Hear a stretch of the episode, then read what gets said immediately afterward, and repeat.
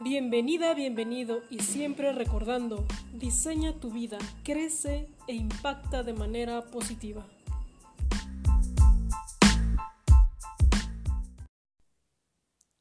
¿Cómo ha sido para mí conectar con las demás personas? Yo creo que esto que te voy a, que te voy a dar de información puede serte de mucha ayuda porque si bien para mí es algo natural, no es algo nato que de repente sale y por ejemplo hoy conocí a un chico nuevo que seguramente lo voy a ver en la siguiente semana para pues para entablar más conversación con él porque resulta que es actor, es escritor y bueno, también es estilista, lo conocí en una cafetería hoy y bueno, ya estamos compartiendo más sobre nuestras labores y bueno, eso me, me, me, queda, me queda a mí como, bueno, ¿y cómo fue que pasó, no? ¿Qué fue lo que hice?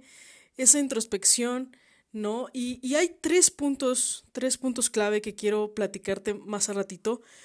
Pero este, todo este análisis va porque, si bien sabes, he hecho entrevistas, muchas, yo creo que un 30% de las personas no las conocía previamente sino que las tuve que contactar por Facebook, WhatsApp, eh, alguna llamada y tuve que ¿no? Eh, proponerles ¿no? la idea de, de este canal, ¿no? lo que me gustaría que pudieran transmitir.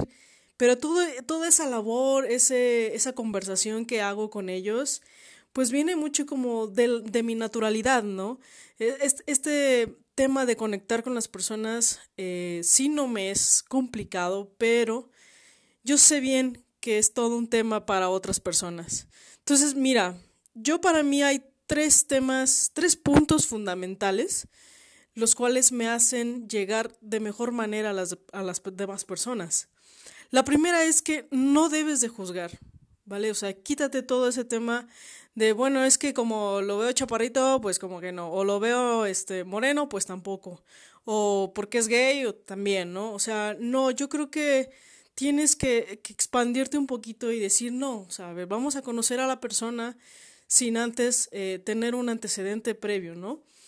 Esta es una, ¿no? Que para mí ha sido importante porque si no, de primera instancia, ni te acercarías, ¿no? Eh, o si se acerca a esa persona, pues simplemente rechazarías ese contacto o esa primera, ese primer intercambio. Como segundo punto es tratarnos con respeto tratar bien a la otra persona, tratarlo de la manera que a nosotros nos gustaría que nos trataran. Creo que eso también es parte, parte muy, muy importante porque a veces eh, llegan a pasar situaciones o dentro de la misma conversación que a lo mejor no estamos de acuerdo. Pero bueno, aquí va, cabe un poquito de la cordura, ¿no? Decir, bueno, ok, no, ese es su punto de vista, a lo mejor yo tengo otro, pero eso no tiene nada que ver que, ya podamos estar enfrentados, ¿no? Sino respetar, ¿no? Respetar el punto de vista de la otra persona y bueno, yo simplemente también que esperar ese mismo respeto, ¿no? Y puede ser mucho en, en los trabajos, ¿no? En, en algún eh, temas de religión, de política, ¿no? Sino esos ya son como puntos de vista eh, muy personales. Pero bueno, al final creo que queda ese intercambio que a lo mejor puedas sacar con la otra persona, ¿no? Hay algo que tiene que a lo mejor tú puedes aprovechar y te pueda servir a ti, ¿no? A lo mejor no todo, pero sí hay una cierta parte, ¿no? Por eso yo creo que siempre escucho a las demás personas, porque a lo mejor no puedo estar de acuerdo en algunas, pero siempre estoy abierta a escuchar, porque hay algo, debe de haber algo importante que, que tenga que, que decirme y algo que a mí me pueda impactar de manera positiva. Entonces, ese es el segundo punto. Y por último, el tercero, que creo que es también, no por ser el último, es menos importante, pero el que tú seas auténtica, auténtico.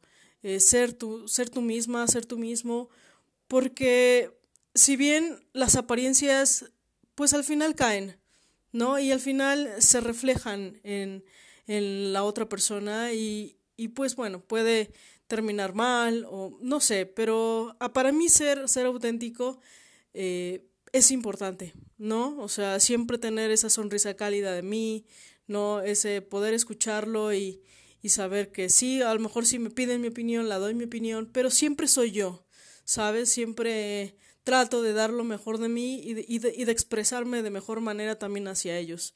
Entonces, quiero que, que recapitulemos estos tres puntos porque si bien los puedes aplicar, a lo mejor no en tu trabajo, en algún, en algún otro evento, con tu familia, siempre te va a ayudar mucho, ¿no? Para, para poder también estar con, mejor contigo mismo.